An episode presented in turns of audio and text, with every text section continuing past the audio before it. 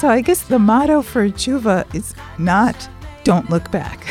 Yeah. the motto is pause and take time to look back. And right. so there are all kinds of ways that a person can build that in. And then that's just step one because then what are you going to do to effect repair?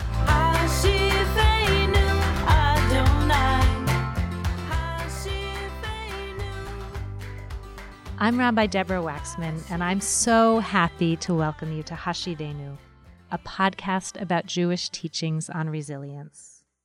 This podcast looks at different resiliency practices in Jewish teaching and Jewish living.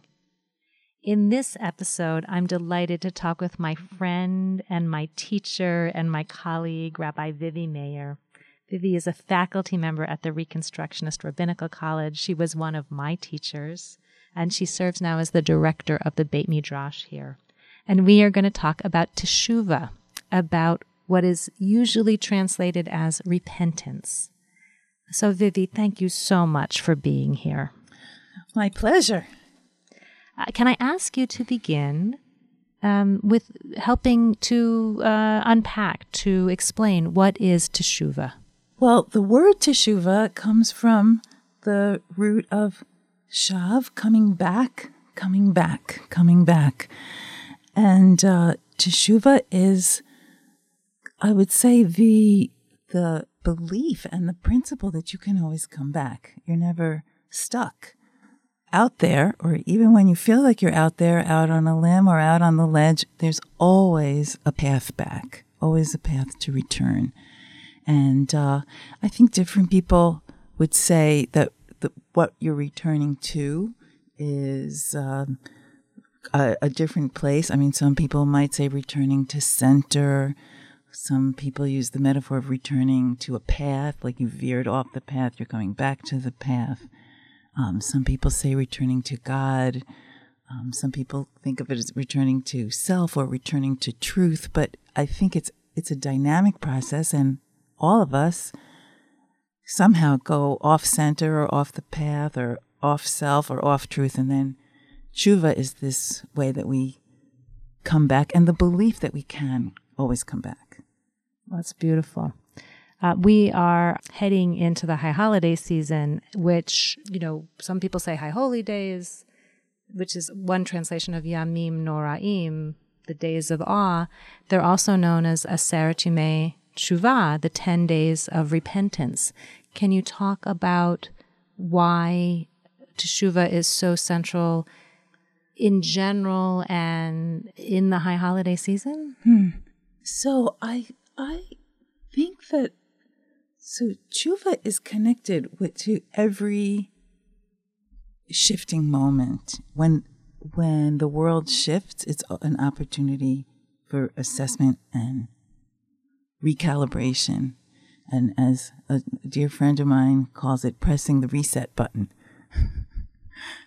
the change of a year, coming to the end of a year and starting a new year is a big moment for assessment and self examination and decision making of do I am I happy with the path I'm on? Do I need to change something? Do I need to go back? Do I need to return to something?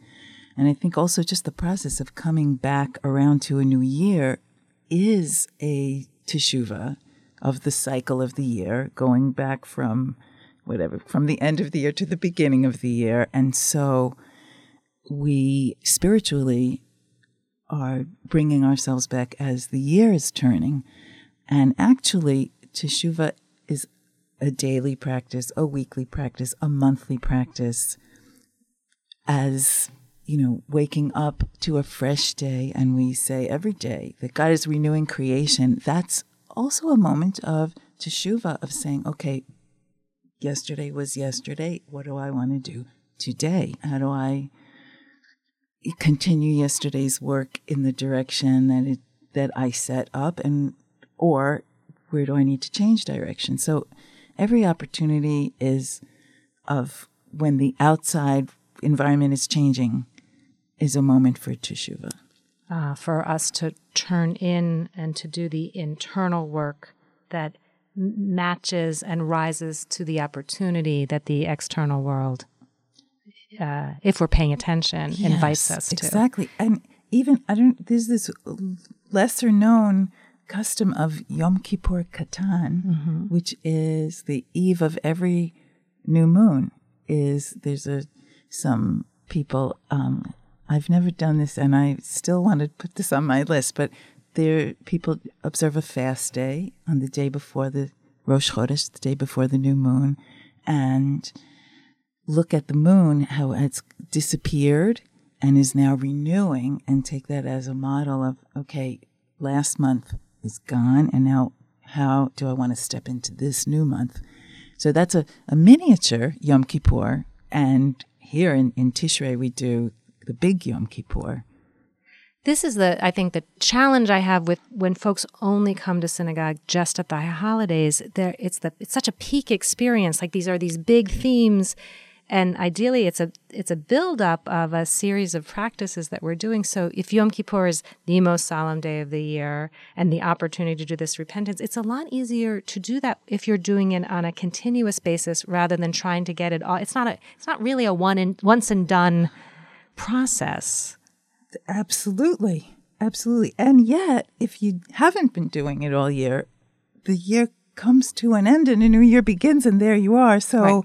it it's it's uh happens to you also. And I guess the best thing is when things are happening to you and you're going along with them in with your uh, accompanying practices. That's right. That's right. That's right. And so right, it's an opportunity that you don't want to miss. Um, you know, mm. it, it, whether whether it's something that you, a course that you've set yourself on, or all of a sudden here we are. Let's mm-hmm. let's get down to And this work. So you started off, you said the 10 days of repentance, and actually Yom Kippur is the 10th, mm-hmm. the last day of repentance. And so from Rosh Hashanah to Yom Kippur, there are these 10 days of build up. But even before that, there's the, those 10 days are the last 10 days of the 40 days, which are start with the month of Elul, which is the, uh, the month of Tshuva that prepares us for that shift. And even before Elul, bef- the in in the middle of the summer, we start reading the book of Deuteronomy, which is the last book of the five books of the Torah, and that entire book is kind of a a teaching of teshuvah in a way that um, is the story of the four first books. The story is over because there we are at the end of the fourth book at the Jordan River, ready to cross, and then it takes the whole fifth book to stand there and not cross. at the end of the book, we still haven't crossed, but I see that um, the rhythm of the of reading the Parshat Hashavua, the weekly Torah readings, as kind of bringing us closer and closer to that end of the year, like that moment that we're going to cross the Jordan and step into the land of Israel, but actually we're going to cross the Jordan and then flip back to the first book of the first parsha of Bereshit. But that the whole book of Deuteronomy is about a prediction that you're going to you're going to go into your settled life. Everything's going to go well, and you're going to get complacent, and you're going to forget everything that you've been through in these first four books, and um, you're going to create distance between you and the presence, you and the divine, you and God, and then you will turn back. You'll come back. You'll want to come back because you'll feel that that distance. So that that's the stuff that we're reading as we come into Elul, come into Rosh Hashanah, and come into Yom Kippur. It's perfect. So what so you're raising up that you know, you're talking about the literary and the religious themes of our sacred texts, uh, that how Deuteronomy functions as an instruction or an example. We can read it as an example of, of Teshuvah. Then that's built into the cycle of the year as well, that that's exactly the, the literary and religious reading that we're doing as we are um, invited into doing this self work as we head into the into that uh, high holiday season. Can you share some practices, either traditional or more contemporary, that help us in this cheshbon hanefesh, the steps of tshuva mm. and the practices that support this pathway toward repair and toward repentance? Well, one thing I'm thinking of Deuteronomy and the the danger that Deuteronomy propose not propose describes that you're going to get fat and settled and complacent and forget. So I'm thinking to inquire into what is it that's causing the distance. And I guess so the cheshbon nefesh, or this self, this inquiry into um, what is causing the distance. I guess first means you need to acknowledge that there is distance that you want to bridge. So bef- before talking about practices, I, I want to mention Maimonides and his framework for tshuva, which is that the first step is acknowledging what you've done and feeling regret. So there's a, I think for so many people, just even just stopping to look at, you know, is there something that I'm regretting? Is there some something that I wish wasn't so? That takes pausing, and I think that could be with through a daily practice of before you go to bed. I mean, that's there's built-in tshuva practices in um, the bedtime Shema where we just you know review the happenings of the day. So that is a moment where someone uh, lying in bed before inviting sleep can catalog through and say, is there something that I regret for today? And the Rambam's Maimonides' next step is confession. So there's regret, there's confession, which means uh, either in prayer to God if it's a personal thing, but if there's another person involved, then there's a confession before people. And then the third step is coming back into that same situation and not doing what you had done. So the practice of tshuva is a it's a dynamic practice that involves many steps. So I think, you know, for how do we come bring ourselves to that place of examination and regret, I could imagine with a spirit buddy working, you know, meeting with a, a, a Musar group or journaling or having a certain time of day where you just review. So I guess the, the motto for tshuva is not don't look back. Yeah. the motto is pause and take time to look back. And right. so there are all kinds of ways that a person can build that in. And then that's just step one because then what are you going to do to effect repair? Right. Um, and looking back in the service of moving forward, but it's yes. not in a straight line. It's in this yes. kind of cyclical. Yes. The cyclical line. There's a teaching that I've heard you teach about how teshuva is built into the very fabric of the universe. When God created the world, the world was predicated on teshuva.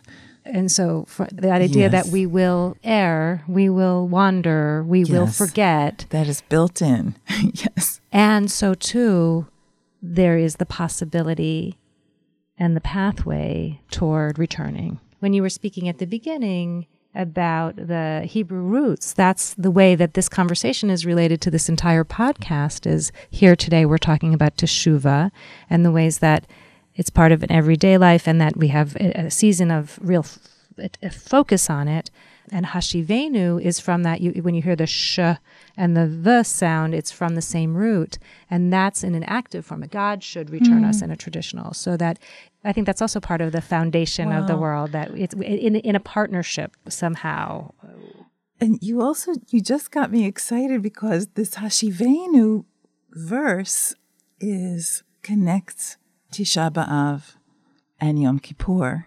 So for the so the ninth. I, the ninth of Av, which is the low point in the Jewish calendar, where we mourn the destruction of the temple and the exile with a capital E, and we read the book of Eicha, the book of Lamentations, mm-hmm. and the last verse that we read is this Hashivenu, bring us back to you and we will come back. And we read it very plaintively with השיבנו אדוני אליך ונשובה, חדש ימינו כקדם. And then that verse comes back again in the Slichot davening mm-hmm. and in the Yom Kippur davening, where we sing Shema Kolenu, Adonai Eloheinu, Chus v'rachem aleinu, v'kabel b'rachamim u'v'ratzon et tefillatenu, Hashivenu Adonai elecha v'nashuva, Chadesh yameinu kikedem. So we are connecting that this whole span of those right. seven weeks right. of Deuteronomy to Yom Kippur, of, of Tish B'Av, the ninth of Av to Yom Kippur, with that Hashivenu. Right. And, and the historical experience of the Jewish people that is was both a literal experience and mined deeply for religious significance with the experience of individual Jews seeking on that local level along with a national or a, an ethno-national level along with trying to come into right order somehow with the entire universe. Yes from disconnection to connection. Right. From lost to found that's right that's right oh so lovely so it's beautiful, beautiful to talk about this conceptually, and it's um, hard to do. It's one of the reasons I was asking about practices. Yes. Certainly, and I, I think that's true in all times. And one of the reasons there are so many practices built into Judaism is because I think it's it's been hard for humans to do all along. If it's in our nature to wander and to get out of alignment. And this is the redemptive piece that this is built in in the modern and the postmodern time, I think it's especially hard. You know, so, so, many of my days I'm just running, running, running. And when I'm not in meetings or um, trying to do self care like exercising, mm-hmm. or you know, I'm often on my phone. You know, because there's that 24 seven availability. Uh, that's one of the reasons for me on Shabbat. It's so important to step back from from technology. So to carve out the time to look, well, to feel what am I feeling and to look at what I'm doing in a in a reflective way, in a way that might suggest changes, I think it's really hard to do. And so I'm always grateful for the high holiday season because it's a it's a big kick in the, in yes, the tush. and know? it frames. Yeah, it it says this is the theme, right? Because it's so big. If it is such a big thing that the whole world is predicated on it, it's like all the time, all, every right. day. Then when do you do it? That's right. But this kind of yeah, a nice kick. That's right. to do That's it. Right. When you said like what is the what are the practices it's hard to do? So I I, I it is hard to do and I also want to repeat what Sylvia Boorstein says about breathing. That every time you breathe, it's an act of teshuva because you're coming back mm. to the breath. Mm. Um, I don't know if she says every time you notice that you've breathed, it's an act of tshuva, or every time you breathe. Maybe it's every time you notice, notice that you mm. breathe. Mm. Um, and you, we could do that like right now okay. and just breathe. And there, just noticing that we've breathed is like it's uh, settling. That's right. It's a settling, coming back she, I hear her voice say, "Come back to the breath. Right. Come back to the breath." So that's this simple tshuva, and I think Shabbat also is this: come back, back to the beginning, back to the beginning.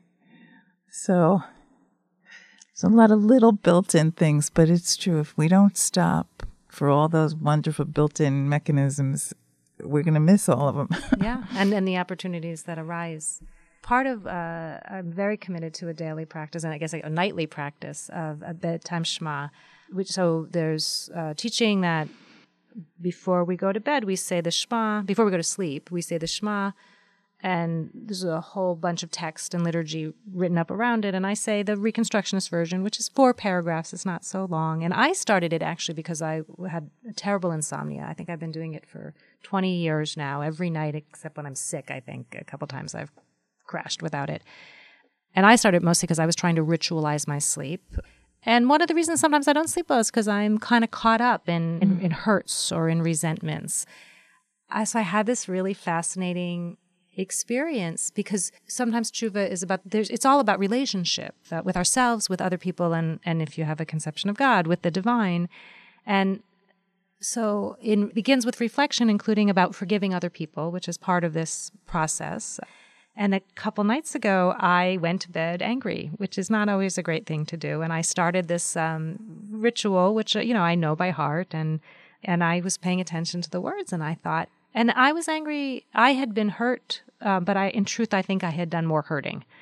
And I thought, am I, you know, am I ready? Really, am I ready to forgive? Am I ready? to ask for forgiveness. You know, I, but I was really stuck with where I was. And so that was really interesting to be like, so, mm. so what does that mean? Should I not say the bedtime Shema? Should I stop the, you know, I, I, I was, I was really tripped up by this. Mm. this so the ritual ma- made you confront. Yeah. Yeah. That which I really didn't want to confront. And so when I went to sleep and then the next day set about on the work of repair I probably would have done it without that, um, but definitely the my evening reflection helped. You know, part of what was astonishing to me was thinking um, two days later when I was doing a morning practice I do of, of saying how grateful I am to God for returning my soul to me. And I was thinking about well, what do I feel grateful about? And I thought I, I never could have imagined feeling as whole as I do right now 48 hours ago, everything felt broken. Like mm. I was mm. definitely lost. The image of being lost in the wilderness felt felt very acute. And I think mostly because I said I'm sorry. More that than the other person saying, Yes, I'm sorry too. Like we were we had restored the relationship. There was a lot of repair and I felt whole again. And I just felt so much gratitude for the opportunity to begin again, uh, which felt Im- unimaginable at the moment of deepest pain and felt so so grateful. It wasn't magic, it was work. And transformative. Yeah. Right. And then the story, see, till the tshuva moment, the story goes one way. And then when when tshuva happens, the whole story is a new story with a with a happy ending. That's right. And then that hard moment that just becomes a kind of dynamic in the plot. Right. But it's and, not a fairy tale story. That's the thing is that it's it's not like no. and, and and happily ever after like because it's going to happen again tomorrow. Right. Because then it's the end of the chapter, and then there's another dynamic plot in the that's next exactly, chapter. That's exactly right. Which we do tshuva for. That's right. And again and again and again, as long as we're alive. So, can we end? Is there uh, a chant that you might want to share that you think helps to orient us toward the work of opening ourselves and and doing the work of finding our way back to wholeness and to renewal? There's a chant that Shefa, Rabbi Shefa Gold wrote. It's um, the words are from Shir Hashirim, Song of Songs, and the words are Dodi Tzafanti Lach. It's uh, my love I have hidden for you. It's uh, it's part of a longer verse that says all of my delicious fruits, old and new, I have stored away for you, and um, I I love this chant as um, f- focusing on my heart and the hidden things in my heart that I remember that these hidden things are, I want to share them with my beloved and not be ashamed of them. Chanting this is an antidote to shame, I think. And I think shame is one of perhaps the biggest obstacles to tshuva. It blocks even starting in the process. Mm-hmm. Mm-hmm. So, Dodi tzafanti lach, Dodi tzafanti lach, Dodi tzafanti lach, Dodi Tzafanti Lach. Dodi Tzafanti Lach. Dodi Tzafanti Lach. Dodi Tzafanti Lach. Dodi Tzafanti Lach. Thank you, Vivi, for your teaching, for your heart, and for your beautiful song. Thank you. My pleasure. Thank you. This podcast was created and hosted by Rabbi Deborah Waxman. Production and editing by Rachel Burgess. Logistics and scheduling by Marie Berger. Web support provided by Rabbi Michael Fessler. Social media and communication support by Bob Burchad, Victoria Genter, Elena Jackendoff, and Brian Schwartzman. Our theme song was composed by Chana Rothman. Please visit our website at www.jewishrecon.org and follow us on Facebook, Twitter, and Instagram.